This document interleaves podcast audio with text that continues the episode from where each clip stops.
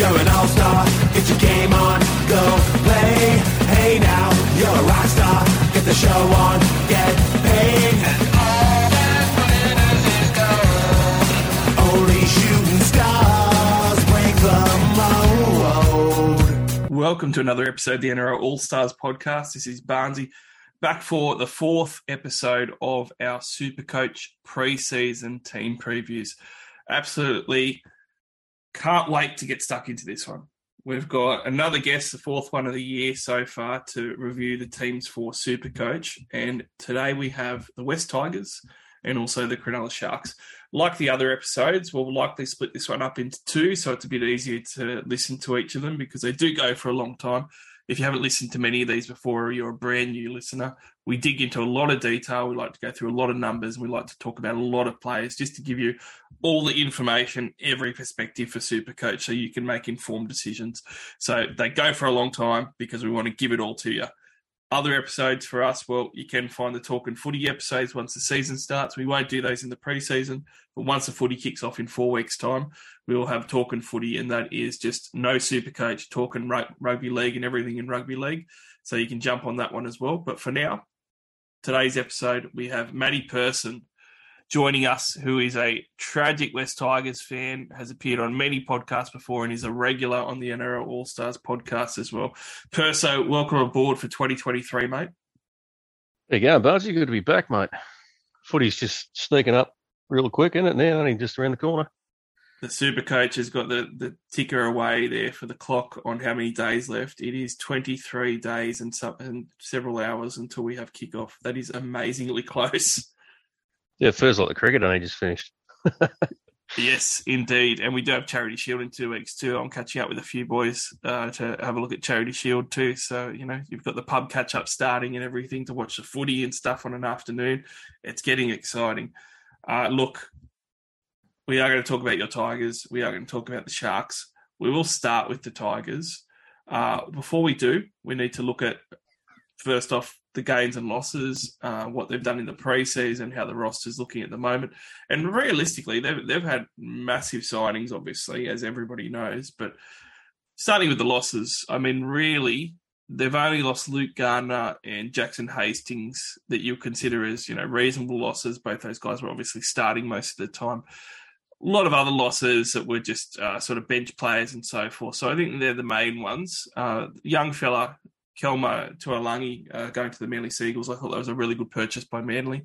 Really like him. I was surprised that they let him go so easily. Having said that, they've obviously stocked up in their back rowers because they're big gains. Uh, John Bateman and also Isaiah Papali'i from the Parramatta Eels. So that's two outstanding edge back rowers to slot straight into the pack. And then the pack gets even stronger up front where you've got Api Koroisau coming across from the Panthers, as well as David Klemmer coming over from the Newcastle Knights. So really exciting with the forward signings, and they've got some good back depth there now too. Charlie Staines has come across trying to get a starting opportunity. Uh, Brandon Wakeham, I thought was a bit underrated lately as a signing because those are the type of signings where you look at it and go, well, it, it's not great for NRL. Like if he's going to be a starting six or seven, you, you don't really want that too much.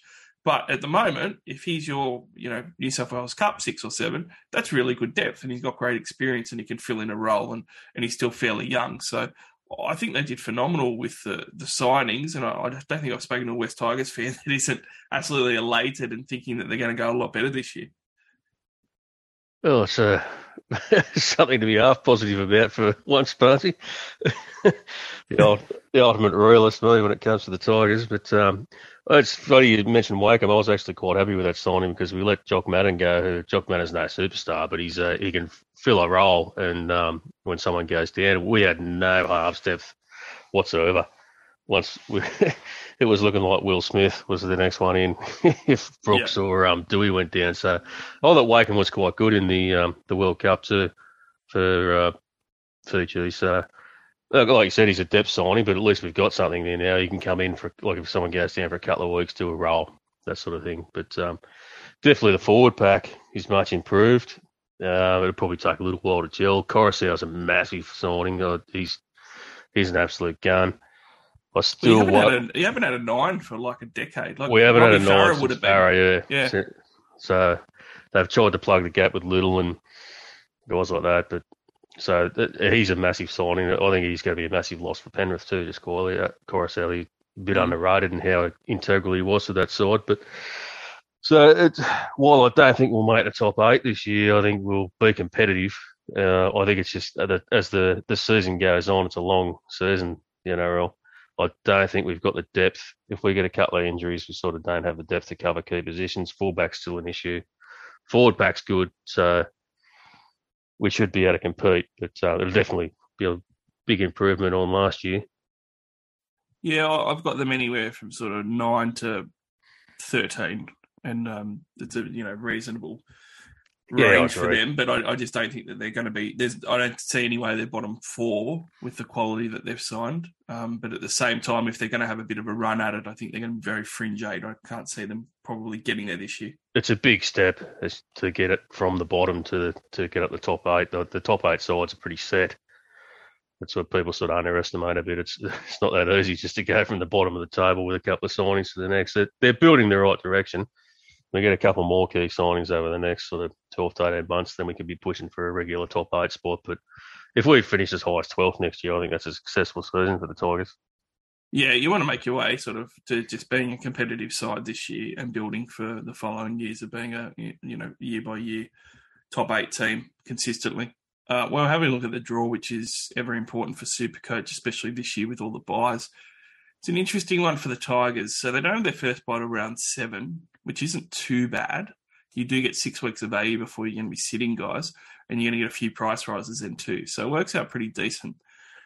I think I, I really like the starting couple of weeks. So, uh, so the first two weeks they've got two home games in a row, which is great. So the NRL's blessed the West Tigers for the start of this year for the first fortnight, where we've got the Tigers playing the Titans and then the Newcastle Knights, and both of those are going to be played at home for the Tigers. So that's really good. The next game they're not going to travel far either. They're going to play the Canterbury Bankstown Bulldogs away. So obviously the Bulldogs are another team very similar to the Tigers blueprint, where they've just started making a bunch of signings and a bunch of moves, and they're ever improving, and they'll probably improve again this year. So they, they're they're not going to be a bad side. Um, certainly, you know Newcastle will probably be better too, but these are still sides that you consider probably outside the top eight, uh, and certainly for the Titans, I think they're well outside the top eight. So it's you know those three sides there are really good for Supercoach. I think for the Tigers to start off with. After that, it, it gets a little bit shady. You've got the Storm that you're going to play down at AAMI Park. That's obviously going to be really hard, though the Tigers traditionally get up for the early games against the Storm, so you know maybe not that bad. Then they have to travel to Brisbane, but it remains to be seen what sort of Brisbane outfit we're going to see. And then we've got the the local showdown with the Parramatta Eels, uh, which is going to be at home for the Tigers, and that's always a cracker and a really big one. But as we've seen before, there's a lot of points in there. So really, pre that round seven bye, uh, it's quite good for the Tigers. I'd maybe even say that really the Storm is the big worry game, and the other ones not so much. Um, even though they've obviously got the Eels and Broncos, which might be very competitive. So I like the draw for Supercoach per se. I, I particularly like the start of it. I've chatted on some of the other podcasts about if the start of the draw is really good and you've got a team coming up to a bye sort of round seven or something, it's okay because you can, with all the trades we've got, I'm very keen to employ a strategy of playing a bit of trade roulette and grabbing a guy for the first three rounds of the Tigers that I'm happy just to burn a trade on just to get rid of. And I think you can do that this year. Their draw really lends itself to that. Yeah, it's not bad at all, especially for Supercoach. I mean, um, even the Storm uh, prior to sort of, or even the first game last year, we went all right, but the second game we got touched up. But prior to that, last sort of three or four years, we've been a little bit of a bogey side of the Storm. Even we've jagged a couple of wins, and um, even when we don't, it's been a tight game. And then that Parramatta game is the Easter Monday game, so that's always a bit of a spectacle and a bit of a try scoring sort of scenario. So it's like the Titans game. If uh, in round one, won't surprise me if it's a 42-38 sort of scoreline. Both sides don't mind letting tries in, and Super coaches won't mind that either, mate. They'll love that, it. that said, look, one of the Sheens' early interviews this year, he said it was asked like what I need to do to win. He said, "Oh, I got told years ago, you just need to score more points than the opposition." so Sage uh, advice there from Sheens. he's never really been known as a defensive coach, has he? So I, I think there'll be plenty of points in the Tigers. Um, so with, with those sort of sides, the Titans and the I, I could see them being quite friendly for Supercoach with not a lot of defence going on out wide. Yeah, and the other thing too is that it's it's sometimes a bit of a misconception, and I understand it. Where when you're looking at a good draw, you're looking at how much a side's going to win. Now, the, the, Tigers might struggle to get wins here, even against you know they, they may very well lose to the Bulldogs and the Knights. You know, they maybe they'll lose to the Titans. Who knows? But there's points in these games, Yep. and I think that's what you've got to remember with Super Coach. Like if you've got sides that can put on points, even if they're going to lose, it's okay for Super Coach, and that's one of the things that's been a blueprint for the Tigers for several years and why they've never had a side that you really completely steer clear of the top players from that can attack and get their tries and points and attacking stats because they, they tend to put on those points, especially the first halves of the season. Certainly the second halves they get a bit ragged, a little bit run down, and they go worse. But the first half of each season, they, they tend to put on points even when they're not any good. So a better side, more points, Tim Sheens, you'd expect them to put on super coach points. One of the things that's obviously going to be there as the elephant in the room is how much is it going to take them to gel? I will add that their spine is exactly the same aside from number nine and really number nine they're just going to get better service to the existing spine. And i think that's key. I think that's really important. Obviously combinations with ipap and also bateman will, will come a bit later perhaps but the spine's pretty much intact. So i'm not too worried about that. And i think that they're definitely going to be improving but we really should be talking about some super coach players and some numbers mate. So let's get stuck into that. Um, I'm going to do a forward from Barnsey here before we get into it because Perso, I'm worried about the heat I'm going to cop from Tigers fans when we go through this. so I'm just going to say outright the Tigers have a lot of expensive players. They've got a lot of players I really like. They've got a lot of players that I think are good, but not good enough for me to buy. So please, I'm telling you at the very start as an intro into these players, I'm not hating on the West Tigers. I think that a lot of these are good options. Unfortunately, it's the same for the Sharks that we're going to do later.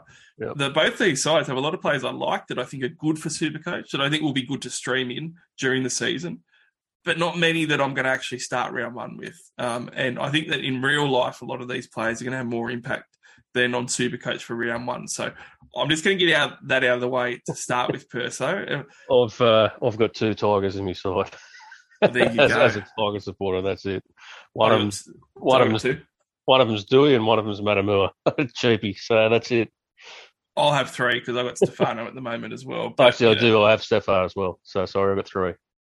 All right. Well, look, now that I've done that, we can get into it and um, cop the abuse later. But uh, Adam Doueihi, it's a good one to start with because he's one of my favourite players in Supercoach. So uh, I loved picking him up a couple of years ago when he was killing it. Uh, I wanted to pick him up last year but couldn't. And he's just, I've always liked his game. He comes into this season coming off last year's 59.4 average at $624,600. That is phenomenal value. If you have a look at the games that he was in six, he actually scored 72 points a game last year, but obviously priced at 59. So he's got 13 points of value plus already just on last year. And that's because he was obviously returning from an ACL injury mid season, had a couple of games off the bench, uh, a game at centre. He had some lower minute games to start with. So that's actually played into our hands a little bit. Uh, the other thing, too, is that if you go back a year, he actually, at six in 2021, averaged 82 points per game. So that kind of gives you the range. I think 72 points per game is his floor, and I think 82 points per game is his upside. Now, a lot of people might say, hey, Barnesy, 82 points per game. That happened in that outlier year when there was heaps of attack and everything, and the six against went, went rampant. That's true. But at the same time, one of the things that you have to take into account with Adam Doueihi last year is it's his, his first season back from an ACL. And everybody will tell you that's in the know, certainly NRL Physio, the Magic Sponge, um, that info is fantastic. If you have a read at some of his material, he will say this as well. That first year back from an ACL is a, is a lot harder and it's almost always a down year. You're never back to your full strength. It's a year after. So this is a year after. So for me, uh, I, I love him for a 75 plus point per game average. And I, I think that's being reasonable and not too high upside. Um, 16% ownership is actually pretty low for me at the moment. Like, I actually think he will stay low too because you got the Munsters and the Burtons that are much more popular and people that don't want to stack the halves or have two sixes. I don't see him being highly owned. And the upside and floor for him combo to finish off is extremely good, Perso. This is the thing that sells me on Doueihi every time. His upside is basically, you know, tons all over the place. Uh, he had 10 of 14 games in 2021 where he went 80 plus. In a full season, almost at six, that gives you an idea. He's going 60 plus, 70 plus percent of the time. He, he does it easily. And that's because his floor is so good. So when he gets that attack, it's through the roof. His floor, 32 raw base at six. And he's also got the base attack on top. He's very versatile to get the tackle breaks and the offloads. And he's a goal kicker that's how you get your 50 plus just turning up on the field for Adam Doueihi and playing 80 minutes. I am so sold on Doueihi. He's in my team. There's no way he's leaving. One of my first pick, Barnesy, all over Doueihi, like skid marks on a sumo wrestler's Mawashi, to be honest. you um, you touched on a couple of good points there. I'll, I'll go one step further. He scored uh, on that run home last year. Once after those three games, like you said, he averaged 72 in those eight games at five eight after the couple of games with the bench and the one at centre. One of those included a 41 against the Chooks when we got pumped by 70. He still managed to score 41 super coach points in that game when it was the Roosters looked like were going to score 200 at one point. He's just a stat sheet filler. And um, de- he'll definitely be better for the run coming back from that ACL. It took a long time last season to get some to get into the side and then get some games under his belt with the forward pack we've got now too, it's just more opportunity for him to be able to move around and do what he needs to do. So I, I yeah, I actually love that uh, all the hypes on Burton. Mm. But Burton's not a, Burton's not a bad option. Don't get me wrong, but I I take Doueihi up a Burton every day of the week for super coach purposes. Well, I've got them both at the moment, but I have to say I'm, I'm edging towards liking Doueihi even more because of his ownership potential. And I, I think IPAP's on his side. Have we got that right? Uh, no, he'd be running off Brooks. He's off Brooks. Brooks is, uh, yeah, Blore's been training on the right off Doueihi, but um, Doueihi's not really the type of guy that hits you your second rower anyway. So Yep. he's more of a cut out pass or run himself type guy, which yeah, he scores a lot of tries that way. He's a big body for a five eight. Yeah, and, and that's what I like about him. I've likened him to a bit of a Swiss Army knife before, where he's just so versatile in how he scores his points, and, and that's what I love. Like I'm a sucker for those guys that can do everything. He he, he goal kicks, he gets a try assist, he gets the tries and line breaks himself too, Forced gets the forced dropouts, dropouts, good. and he's got those offloads and tackle breaks. Like he's just he's got it all in the kit bag, really. You'd be watching it and you won't think Then all of a sudden he's on 40 points. Yeah, it's it, his game is so super coach friendly, and he's just hitting his mid twenties. He's going to turn twenty five during the season, so this is the time for him. It really is, and with a better team around him, I could not be more all over Adam Doueihi. I don't actually see any downside. Like priced at fifty nine point four, starting off with the Titans, the Knights at home, and then the Bulldogs, and then the rest of draw's okay too. Like he's not going to play Origin either, so you can even just hold him the whole way if he's performing. I'm struggling to see a, a negative per se or even a different perspective on why you wouldn't have Doueihi, but obviously he's not popular. No, which is good. but even in those those first couple of that Titans game, even if we lose that, it'd be a high scoring game. Well, he's a definite VC or C option in that. That's the first couple of games against the Titans and the Knights. Yeah, probably the only bad thing is that they play at the end of the, each of those two rounds, which um, Yeah, so it'd be a ballsy captain option if your VC failed. But I honestly can't see the Tigers being a defensive unit. So even if we lose, there's going to be points in it. I think we'll score plenty of points. Yep. Well, Adam Doueihi, I, I can't believe more people aren't looking at him, but I think it's the name value. And, and also, in fairness, you know, the counter is Kevin Munster deserves to be the number one five eight, so that's fine. Um, I guess Burton deserves to be right there with Doueihi. Um, he's probably getting uh, as much credit as Burton deserves to get, but I think Doueihi deserves equal credit with Burton, and he's not getting that at the moment. So, definitely great option. Uh, Isaiah Papali'i, 831,700, coming off a 79 average. I'm just going to spew a massive narrative here, per so I'll let you do the numbers, all right? But this is one of those ones where I'm just going to say he's a big mistake. He's a he's a massive gun. He's going to be a gun again. Uh, he's going to be very good for the the West Tigers. But a lot of his value lied in the fact that one, he was at the Eels and they used him a, a really good way. Not that the West Tigers won't, but that might take time generally you don't see these sort of you know he's had career years the last couple of years you don't see these guys move to a new club and just hit the ground running straight away doing exactly the same thing it might take some time um, the other thing too is that i guess he also relied on being a front row forward for supercoach now that's gone now So that was so much of his value was cemented in the fact that he was the number one front row forward to have. And there was no one near him really. He was so much better than everyone else. At a 79 average, he's just a killer at front row forward for your super coach team. But second row forward, all of a sudden you throw him in there. Guys like Murray are close to him. Before last year, the Angus Crichton averages were, were pretty much close to him. Uh, you've also got the Fifitas who haven't been up there except for 2021, where he scored substantially better than IPAP. It, there's a lot of different big gun options. And the thing is that all these names that you're spewing, you know, in a vacuum, you might say, oh, yeah, I still want to edge to IPAP. You know what? You're going to be paying heaps more, though. So why do you want to pay $150,000 more than Angus Crichton to possibly get the same type of output? Why do you want to pay $80,000 more than a Cam Murray when you know that Murray is rock solid 70 plus, you know, pretty much? it's just it's one of those things where IPAP has priced himself out of the market, and then you've got these other factors where there's all these options in the second row that are just fantastic. And IPAP is seven percent owned, which which I'm surprised about. I thought more people would have actually shied away from him because of his price point, but. Eight hundred thirty-one thousand seven hundred dollars. He's one of the most expensive players in the game, and, and I just can't substantiate going him. All things considered, moving to the new club at the Tigers yeah, it's how do you feel as a Tigers fan for Supercoach? Couldn't go near him. Not at that price. Um, especially the biggest factor in second row forward. I think that's where all the value is going to be this year to start the season. So that's where most of the cheapies and the good mids are going to pop up. So really, you can't really afford to um, start with more than say two sort of premium sort of guys. And if you're doing that, you want to look at values. You said like Angus Crichton and guys like that. Like he's on the left edge running off Brooks. That'll take time to gel.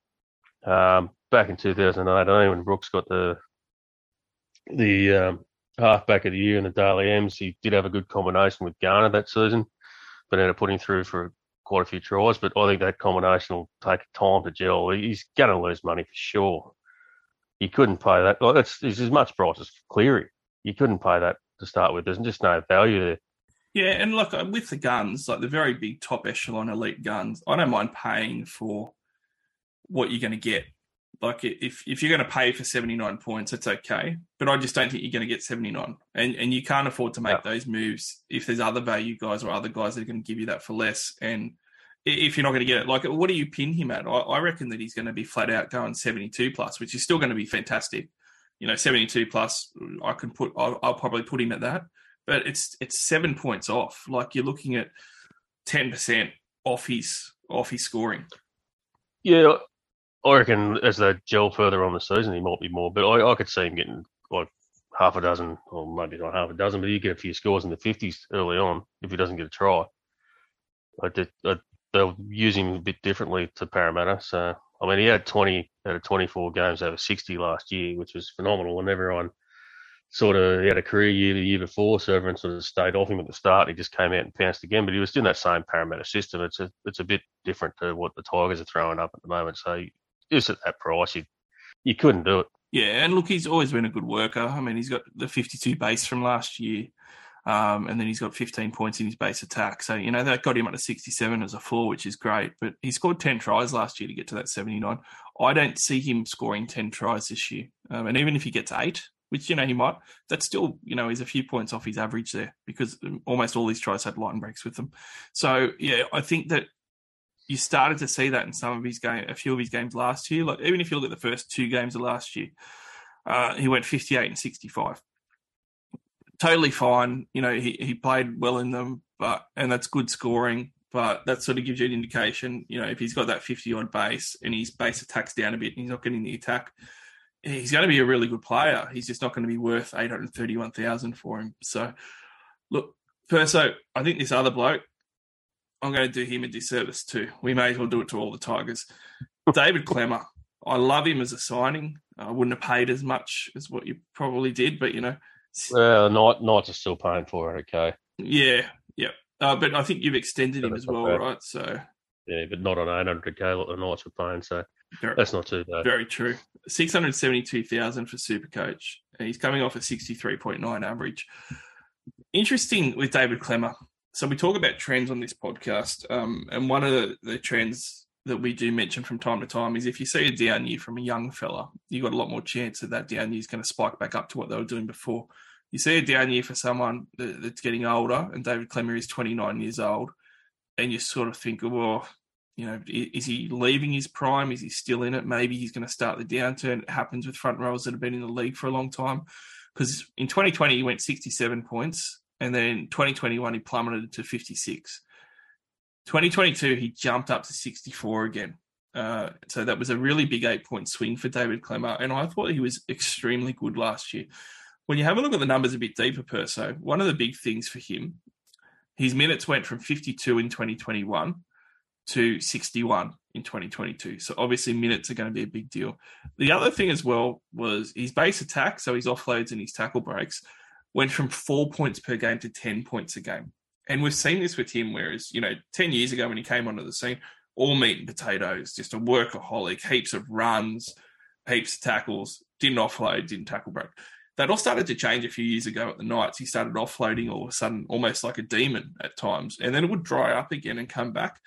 That really happened between 21 and 22 seasons. So I guess for you, you know, at 672,000, he's basically up there with the 20k, uh, 25k less than a, a. Uh, he's going to be 30 odd thousand more than a, than a Haas. Uh, and there's a few other options as well. You've got Reuben Cotter around those sort of price points.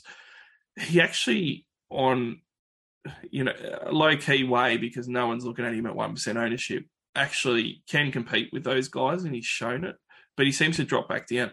Do you think that the Tigers going to use him the same? Do you think that he's going to get the 61 minutes a game in that rotation? And do you think someone like Tim Sheens is going to say, go for the life with the offloads, David, just go everywhere with them and do four a game? Well, that's a big question, Mike, isn't it? The minutes. Um, I've got no, yeah, the offload will be there for sure. I've got no doubt about that. He had 35 offloads last year, which is uh, right up there.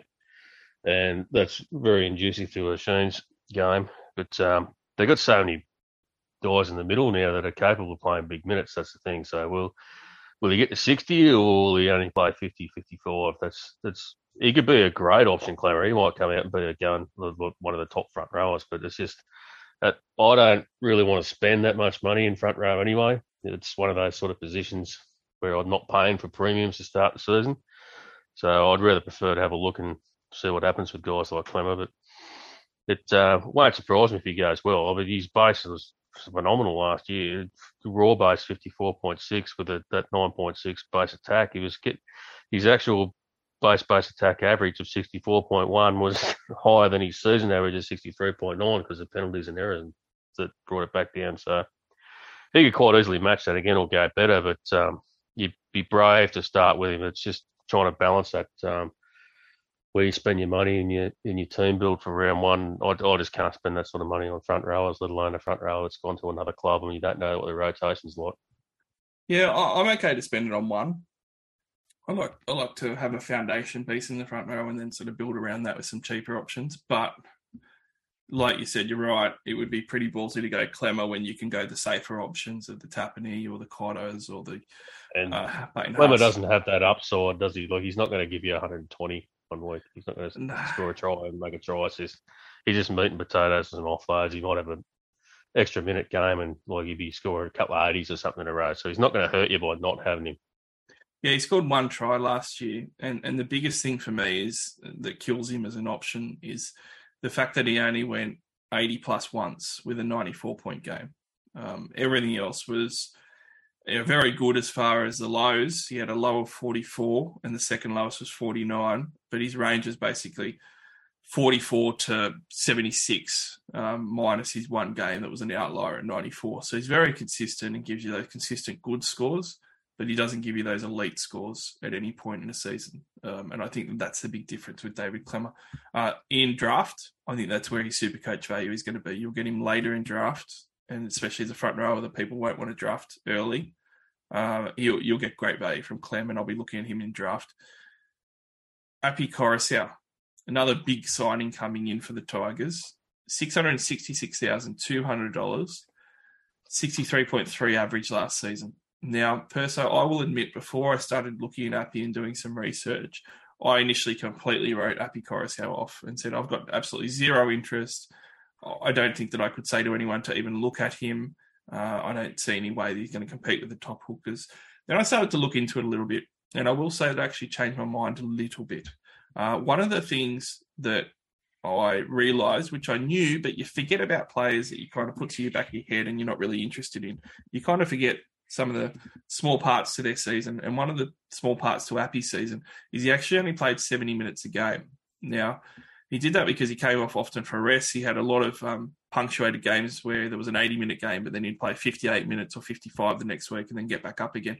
It was uh, there was a few there was a few rests in there. Um, that makes for some value if he can keep it up. Now he is 30 years old, but he doesn't seem to be slowing down. In fact, he went from a 55 average in 2021 to a 63 average in 2022. So when you have a look at that and you go, well, actually, you know, he's going to play 80 minutes a game at the West Tigers.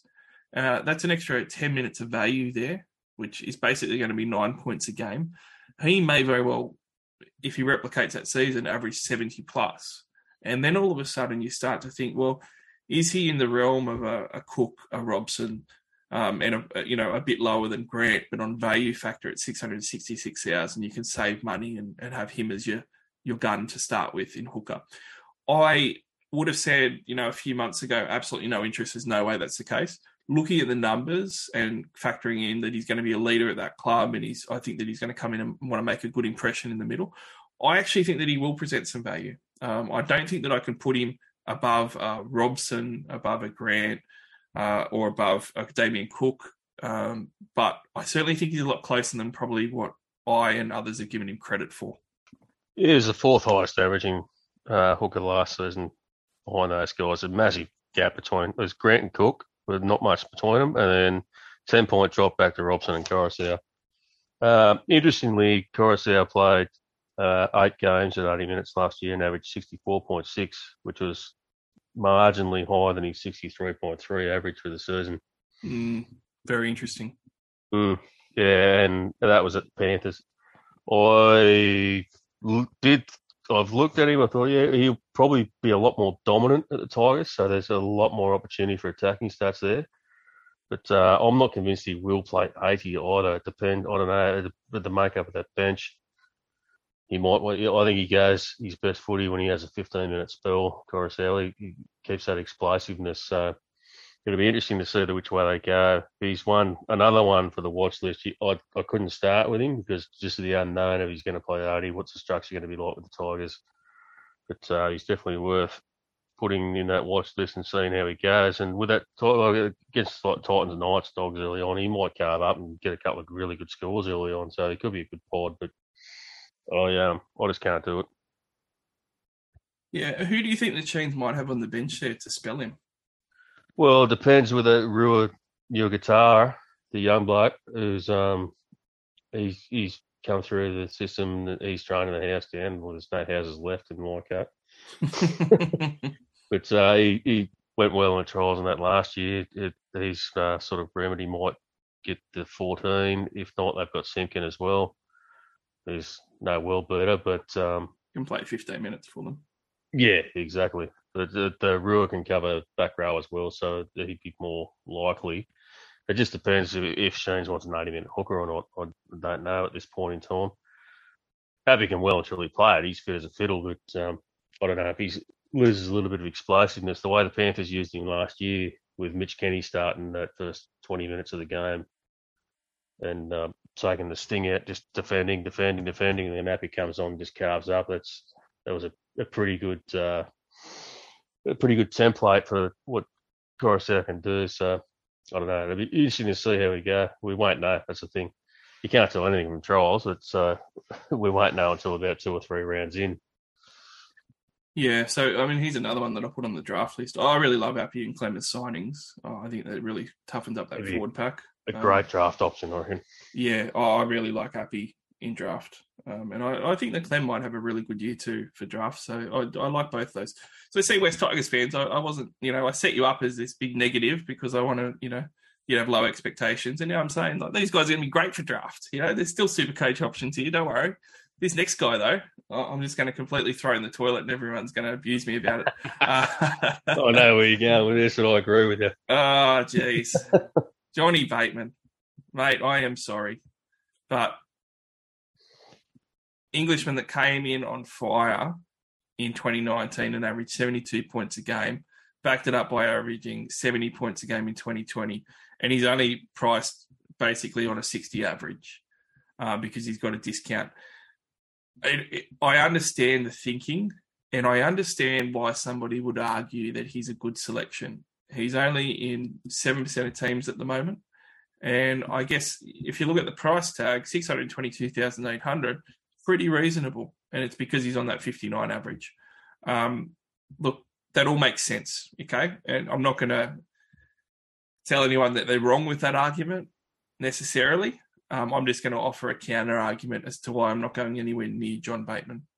John Bateman will turn 30 during this season, and he hasn't played in the NRL for the best part of three years. And I think that a lot of people probably also forget that he's only played 30 NRL games. Like his second season, he was out for 50% of the season. So that's another big red flag, too. And I actually thought that he showed a propensity to cop an injury.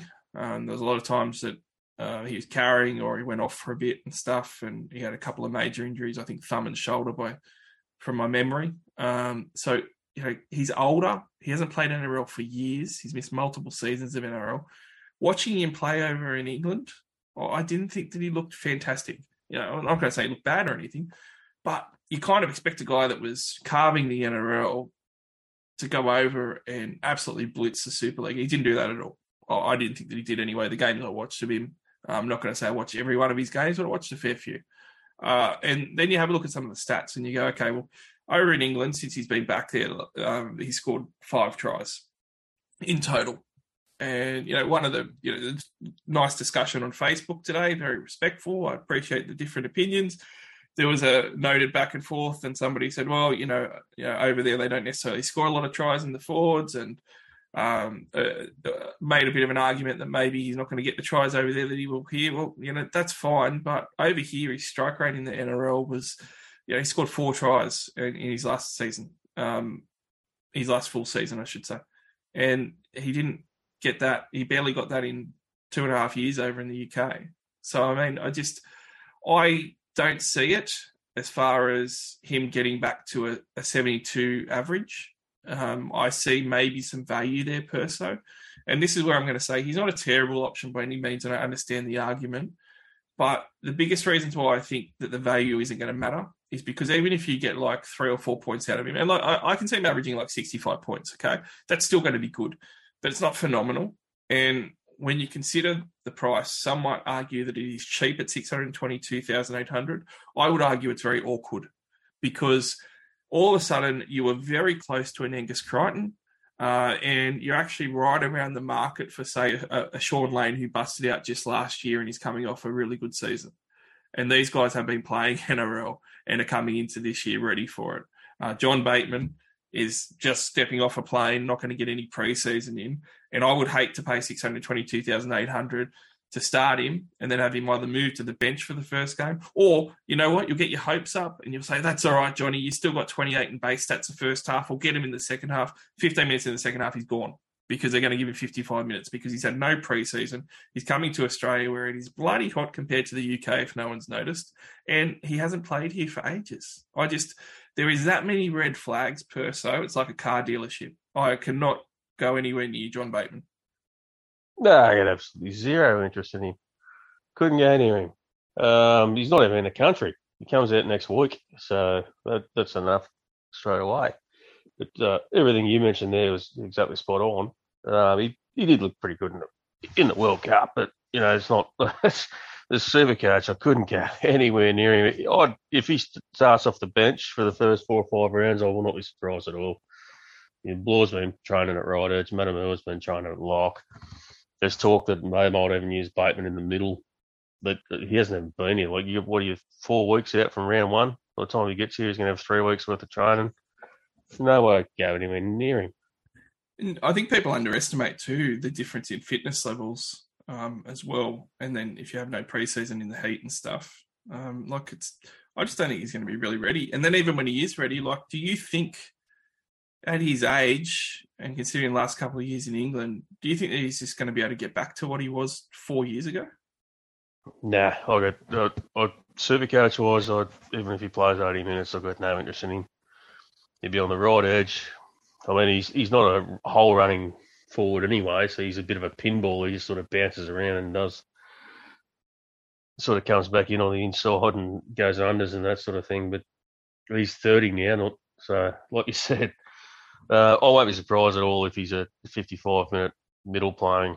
Just get out there, tackle everything that moves, type player, pop up here and there, and, and that'll be his role at always. I, I mean, look, he'll be really good for the Tigers. Like this is another one of those things where I'll, I'll put in the caveat of saying, oh, I think he's a great signing for them because I think it's you know Yeah. he'll be really good for them in real life. The energy he'll bring off field and all that sort of stuff is fantastic signing for the Tigers, but I don't think it's going to equate to super coach. Mm. Oh, there's another controversial one for the West Tigers fans out there. Um, David Nofoaluma. Uh, we're onto the fallen guns now, so we just went through all the all the guns for the West Tigers, and there is quite a few, more than probably any other year. But the fallen guns, David Nofoaluma, Nofo, used to be so good, Perso. Like he, he Oh, used to be one of your favourites, didn't he? Like uh, One of my favourite pods, especially for super coach start of the year. I was hoping he didn't come back from Melbourne. That's how much it's fallen away. well, 2019 he had 65 points a game. 2020, you know, you talk about 2021 being the outlier year for outside backs and playmakers.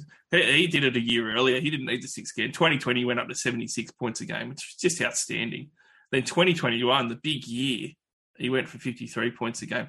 He did improve with that by five points up to 58 in 2022, but His base has dropped off the planet. He's, it's it's crazy, isn't it? His his base has completely just it's gone. And he used to be really good as a 60-60 gun, one of your old terms that you coined. Uh, 60% of the time he'd get to 60 plus, and for a centre wing that was great. Um, he doesn't do it anymore though. 38% in 2021, 47% in 2022 actually isn't that bad, but he just didn't have it in him. And I think that look, when you're having a look at the numbers for him, you're going to have a look at it and say, and I did this in my head, right? Like in the preseason before Team Picker came out, I went, geez, Nofo, he's probably going to be low owned and looking at his 1% ownership. I, I bet he's around 500k. Maybe I could have a bit of a stab at that. He's 605,000. Now, admittedly, that's under the new salary cap, but you know, 605,000 is a lot of money to pay for Nofo coming off a 58 average. But I thought about it in the preseason because I think about just about every centre wing person. I reminisce about years past and how good they were, and then look at the Knights, look at the Titans, look at the Bulldogs, and say, "Geez, Nofo might eat eat big here. He might get five tries in that first three weeks." And then I remember it's not 2019 anymore, so he cannot possibly be an option. I don't. I think that he will remain close to a fallen gun, or maybe edge towards that 60 point average. Possibly. He just, he's, I don't know, he's fallen off a cliff. Uh, like, he never had a massive upside either when he's scoring. It was just always, he was such a, he, a base player and offloading and tackle busting. He always, like, he'd get to 70 without doing a hell of a lot. And that was sort of the way he rolled along. And last year, he just fell off a cliff. Like, his, his base, his raw base last year was 24.71. The year before was 26.54. That was the cliff falling. 32.45 before that. That was sort of about where he was. Like his base and base attack combined 2019 was nearly 50. It was 49.71. So he was he was a centre wing scoring 50 points a week without even getting any attacking stats. 2020 it was 47.85. 2021 42.38. Last year 38.82. It's just it's just continually going down. He's not getting any younger.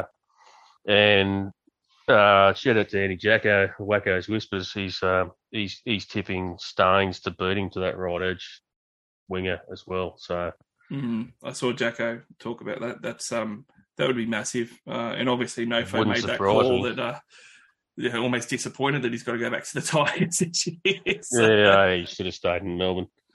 he just he played like a bastard last year. I don't know what it was or attitude, but it was like I don't know.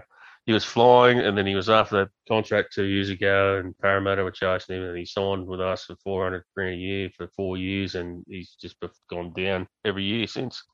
I am going to go to Big Balls Pod territory, and it's going to be a really professional transition here because we can go from one wing to the other, and I'm going to call this guy um, um, Nofo Light to me, Ken Maumalo was always Nofo light. He kind of did a lot of the good stuff that Nofo did, but scored some more tries. And he never really got to the lofty heights, but always hovered around that sort of 55 to 60 sort of range. And sometimes you get a bit of value out of that. I would say that all the things that I thought about David Nofoaluma um, before I remembered what he's been like the last couple of years, I would if you're going to take that sort of punt and you want a real big balls pod and you want to play some centre wing roulette and get them out after a few weeks, I would almost say, well, you may as well just go for Ken Maumalo instead. Um, and that might sound crazy, but when you have a look at it, he's only four hundred seventy-one thousand, so very, very much a lot cheaper than the six hundred five thousand that Nofo is, and that's because he's coming off less than forty-five points a game, which is terrible. Hear me out, Perso. Okay, he can score terribly, and I think the expectations are important. He's a big balls pod for a reason, but he's a noted try scorer that can easily put a double on, and he doesn't go you know hundreds with that double, but he can easily go sort of that eighty sort of range. And looking at the draw for the first few weeks, and with Tim Sheens and the different team that they've got, I could see him getting some some meat pies. One of the things that I thought would be interesting to chat with you about is that I noticed when I was looking at the numbers, and I know that you love the numbers. I know 2019 was a long time ago, okay, but it wasn't that long ago where you have this type of drop off. Ken Maumalo in 2019 had a raw base as a winger of 35 points per game. He has dropped all the way down to 24 points per game in 2022. Yeah, that is a really big drop off if he could get anywhere near that 2019 number and maybe he's a bit more motivated, he's getting in and working a bit more, you know, he could easily get a 30 base and all of a sudden you've got an extra six points of value. And if you get those tries early on, there could be some value there for a guy that is currently owned by less than 1% of teams. So I'm not selling Maumalo as a massive option, but if you want to go out there with a big pot and not invest too much in your centre wing and just play the draw for a couple of weeks, oh, he's one that I definitely had a look at. I don't think I can do it, but you know, it's it's cause to have a look at his numbers at the very least. I'd be more inclined to go over Maumalo than Nofoaluma, to be honest. Um, he's always a good base, But uh, he was he played busted last year. He was like really busted. His knees were shot. I, was sometimes I was watching the game. Why is he? What? Like, we're getting flogged. Here. Why are you playing him? I couldn't understand why Madge was still running him out. He was he'd go off at half time. He wouldn't come back on, and he was busted, but he still kept turning up. So if he's fit and at that price, yeah, he could be a he is a sneaky big balls pod, that's for sure. Mm. Even if you go back a year, he, he was um, four points better in raw base and better in base base attack by six seven points than what he was in 2022.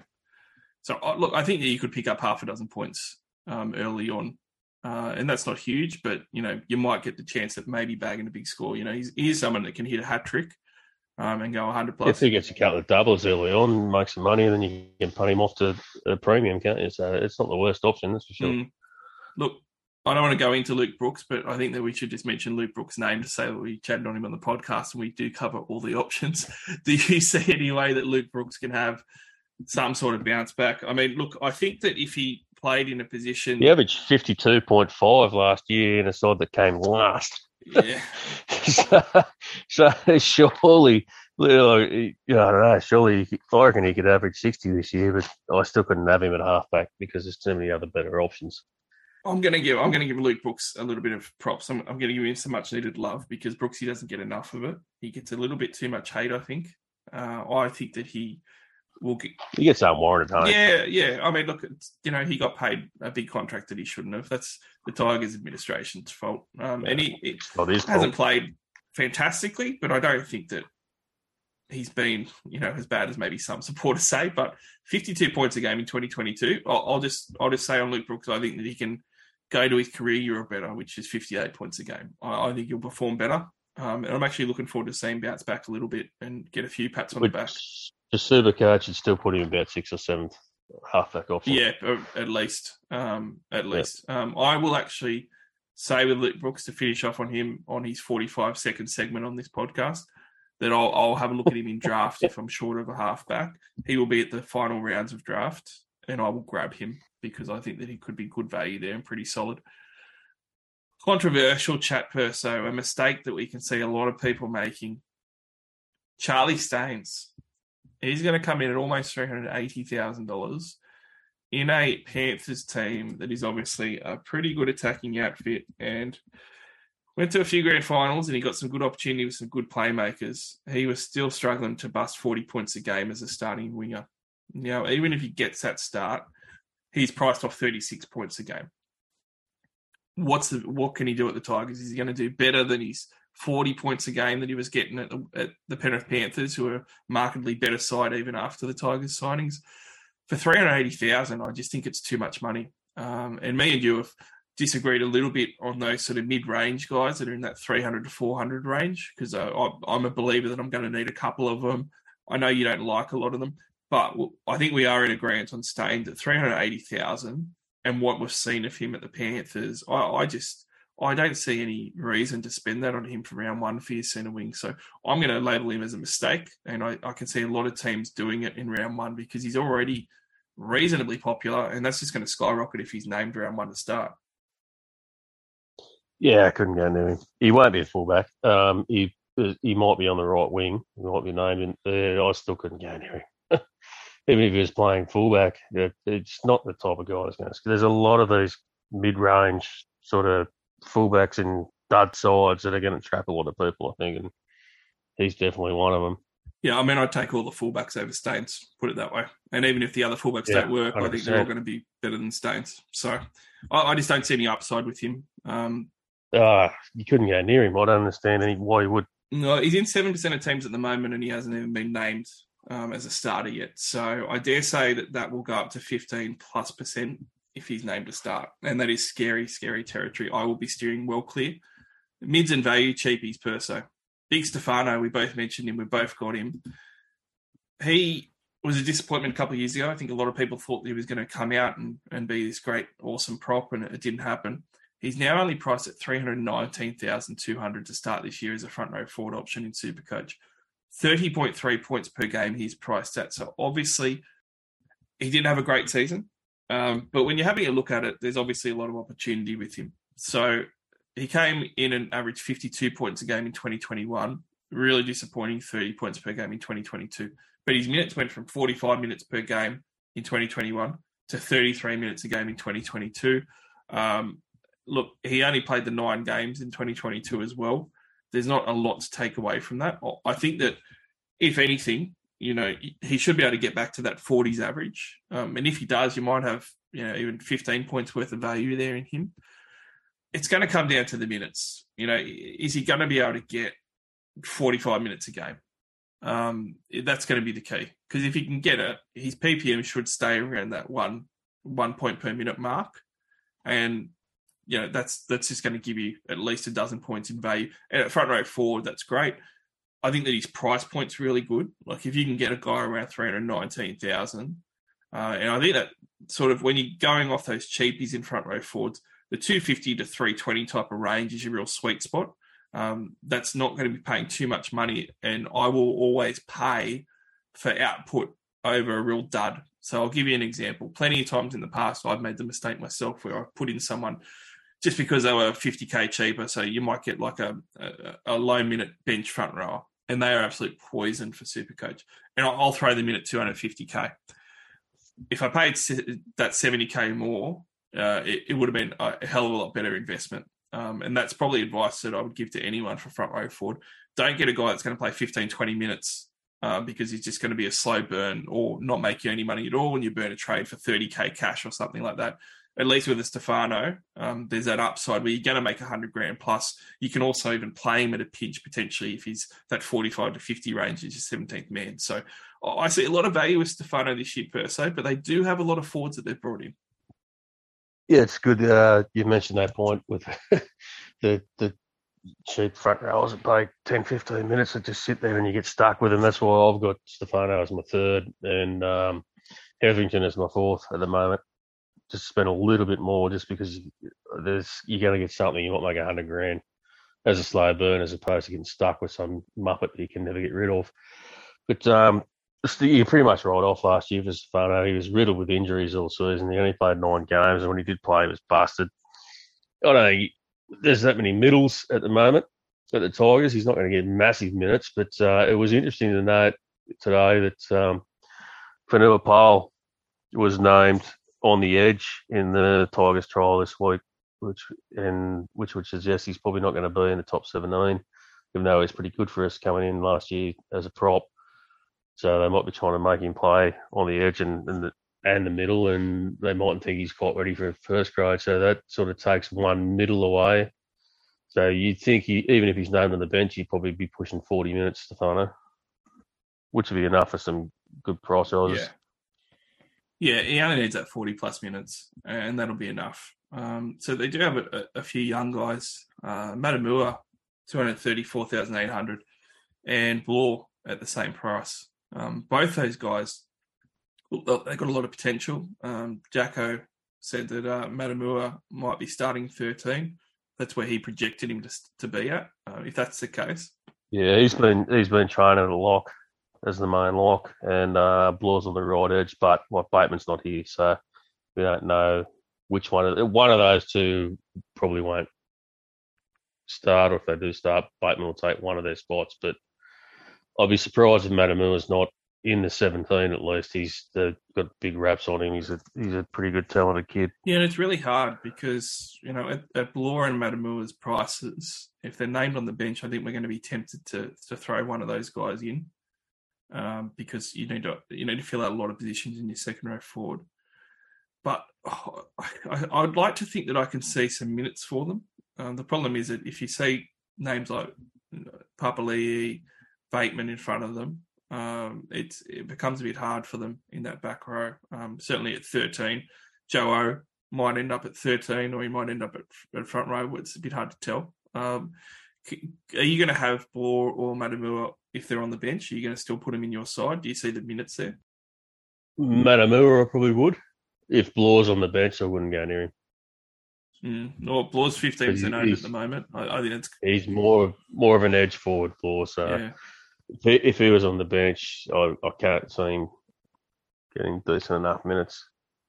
Matamua at bottom dollar almost with the upside to him, I'd probably take it. It all depends on who else pops up. That's the thing. Yeah. You'd prefer one of them to be starting, but it's like Trey Mooney from the Raiders as well. You're gonna have to take someone at that cheap price, but if they're all on the bench, you know what what bench edges are like. Horrible. So you'd much better off spending it up. And there's that many sort of mid-range guys like Hopgood and Garner and guys like that. You, maybe if those guys aren't named, you sort of steer clear of them. Yeah, it's it's really hard. I think that um, people might be scared if he ends up getting named to start and someone like Bateman's on the bench. Um, if one of those guys start, like say Blore starts and Bateman's on the bench, I would almost go for it then though, because you you kind of think that he's going to get 40 minutes maybe. Um, maybe they'll use him a little bit in the middle and, and, use him for 30 on an edge, and Bateman will get 50 or something like that. Even if that happens for the first few weeks, that'll start to get the cash rolling because he's almost bottom dollar. Um, so I'd probably go near it then. Um, very hard though if they're named on the bench, despite how good they are. It might be better off just waiting some games and seeing because you can always downgrade to one of those guys during the, the season. Um, Tommy Talau, he's he's had a little bit of groundswell for support. He was out last year with a knee injury, and I sort of understand because he's three hundred thousand as a centre wing. He is cheaper than some of the other centre wing options that are there. Uh, if he nails a starting spot, then I guess the argument could be made that he's got a decent draw. We haven't seen his potential yet because he's still very young. He did have a 2020 where in 12 games he averaged 48 points a game. Um, my struggle with this person is in 2021, he had more games and we had a bigger sample size, and he only averaged 41 points per game and was largely ineffective as a super coach option. So where are you on, on guys like Tommy Talau in that back line? Um, and there's a few others as well that are sort of in that 300 to 400k range that are vying for a starting spot. Yeah, probably he probably rather watch. He's had a lot of uh, talent for a while. Talau. Did he? I think he scored nine tries that year in 2021, and his average was yeah, still didn't hit 50. So at that price, maybe you take a punt on the draw. Draw is he a better option than some of those guys playing fullback? I don't know. I'd probably rather Izaac Thompson from the Bunnies. At least he's got um, the side that a bit more pedigree there with the team. I, I think Talau, he's I'd uh, prefer just to watch him. If he managed to go over and a couple of tries early on, you can always swap someone else out and bring him in. It's a bit of a if he sits there and does nothing, you might be stuck with him. Yeah, I think one of the things with Talau and really the centre options for um, the West Tigers, the centres don't seem to score heaps of tries. Like it, it seems to be the wingers. Um, they don't have big base either, and they don't have the base. Yeah, because I mean, their wingers have got the base. So between the upgrade in the forward pack and and the wingers that they have to take hit ups, unless of course Staines is there, although he got better in that area, but certainly Maumalo and Nofo are going to take a lot of hit ups. I just don't think it's there for the centres, um, and I just think that there's better options. We are going to split this one up into parts one and part two. So this is part one. Part two is going to be available very shortly after this one. So go and grab that one as well. But for getting this podcast and the future episodes, make sure you jump on either SoundCloud, Amazon, iTunes, or Spotify. You can also subscribe on those as well. Give them a share around. It's great to get more listeners on board, and the responses again this preseason have been phenomenal. So thank you very much. You can follow us on Twitter, NRL underscore SC underscore All Stars. Otherwise, make sure that you download part two where you continue this conversation and podcast. Can't wait to chat to you again real soon. Hey now, you're an all-star. Get your game on, go play. Hey now, you're a rock star. Get the show on, get